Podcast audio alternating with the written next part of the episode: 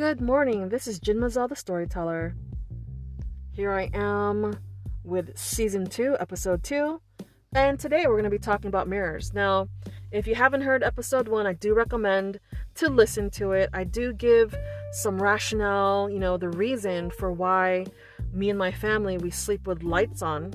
Okay, not full blown lights, but if you listen to my my uh, previous episode, you'll learn what kind of lights we sleep uh, with uh, being on and why, and also what and why I use holy water for around the house. Okay, today's topic really is going to be about mirrors. Now, mirrors, um, if you haven't seen already in movies or TV shows that deal with supernatural or horror, you're going to see that mirrors are used by um, different entities. And when I mean entities, I'm going to be saying, you know, people, people like humans use it for workings and workings. Another word for that would be spell casting. Okay. So people use it for spell casting. People that are able to travel through mirrors, um, supposedly from other dimensions, use mirrors to travel. Okay, wherever there's a mirror, they're able to um, use that mirror and go into that space. All right.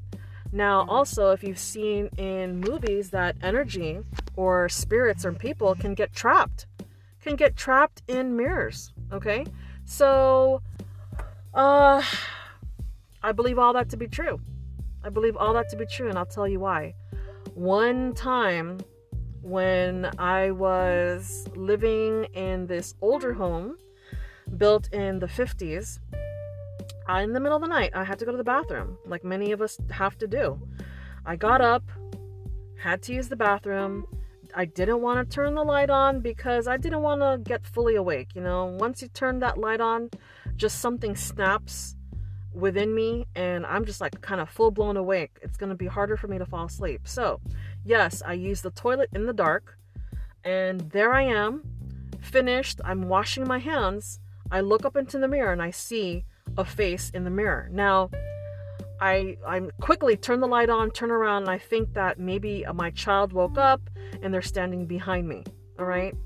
Nothing is there. Nobody is there. No all the kids are sleeping. I'm running through the house. I'm like, did someone wake up and now they're running around the house? What happened here? And no one. Everybody was sound asleep in their bed. So that is when it hit me that everything that I had seen in, you know, these horror movies, um, when there would be an episode on a supernatural TV show about you know, entities using mirrors as portals, using mirrors to trap energy, evil spirits trapped in the mirror. I believed it that night because I know that I saw a face. No matter how sleepy that I was, I know that in the mirror, that, you know, the moonlight coming into that bathroom window and me looking into the mirror, that there was a freaking face. It was a freaking face looking at me. Okay? I don't care what anyone says. All right? So after that, I started blessing the mirrors. I started washing and spraying them down with holy water. Okay, holy water that I got from Catholic Church.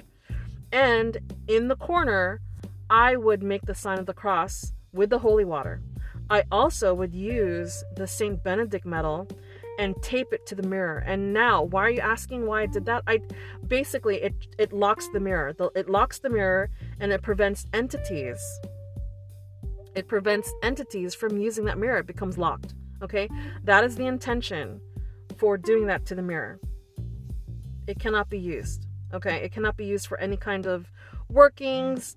Nothing can get trapped in it. If it's if there's something trapped in it, it's been cleansed. Okay? Interdimensional beings can't travel or use it as a portal. The intention for that of what I'm doing with the holy water and putting a St. Benedict medal there, putting the sign of the cross there in the corner is to lock the mirror. And I suggest that if you've ever seen anything, any children in your home have seen anything, any families, any family members have seen something or mentioned something, um, I recommend to use it. I recommend to do it. And the reason why is number one, putting these things into practice and trying it out is not going to hurt you.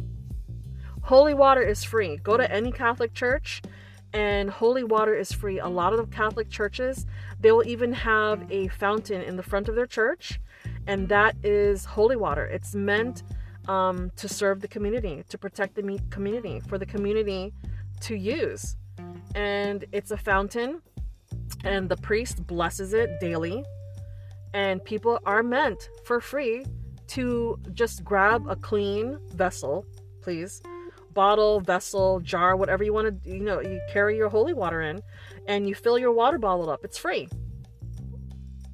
Okay? And if you think and if you didn't want to do that, then buy yourself a jug of water and go to a priest and ask the priest to bless the the jug of water. I guarantee you they'll do it for you. All right, so that is my message today on mirrors. Um, don't forget, you know, to just try it out if there's anything you've ever seen, it doesn't hurt to try. And um, be open to what your children tell you. They are pure spirits and pure energy, they're young souls, and they can see things that we can no longer see as adults. Okay, their mind is open. So if your child tells you they see things, believe them, please. Believe them, all right? Okay, well, I hope this information helped you and stay tuned for episode three. I'm going to continue my spiritual working and um, what I do in my daily life, what I do for my family, my kids, my home to protect it. Um, and I'm going to start this. Uh, I'm going to, yeah, I'm going to give um, some more information out and please listen out for it. All right, well, all right, beautiful people. I hope to uh, talk to you again and um, I hope you have a good day. Yeah.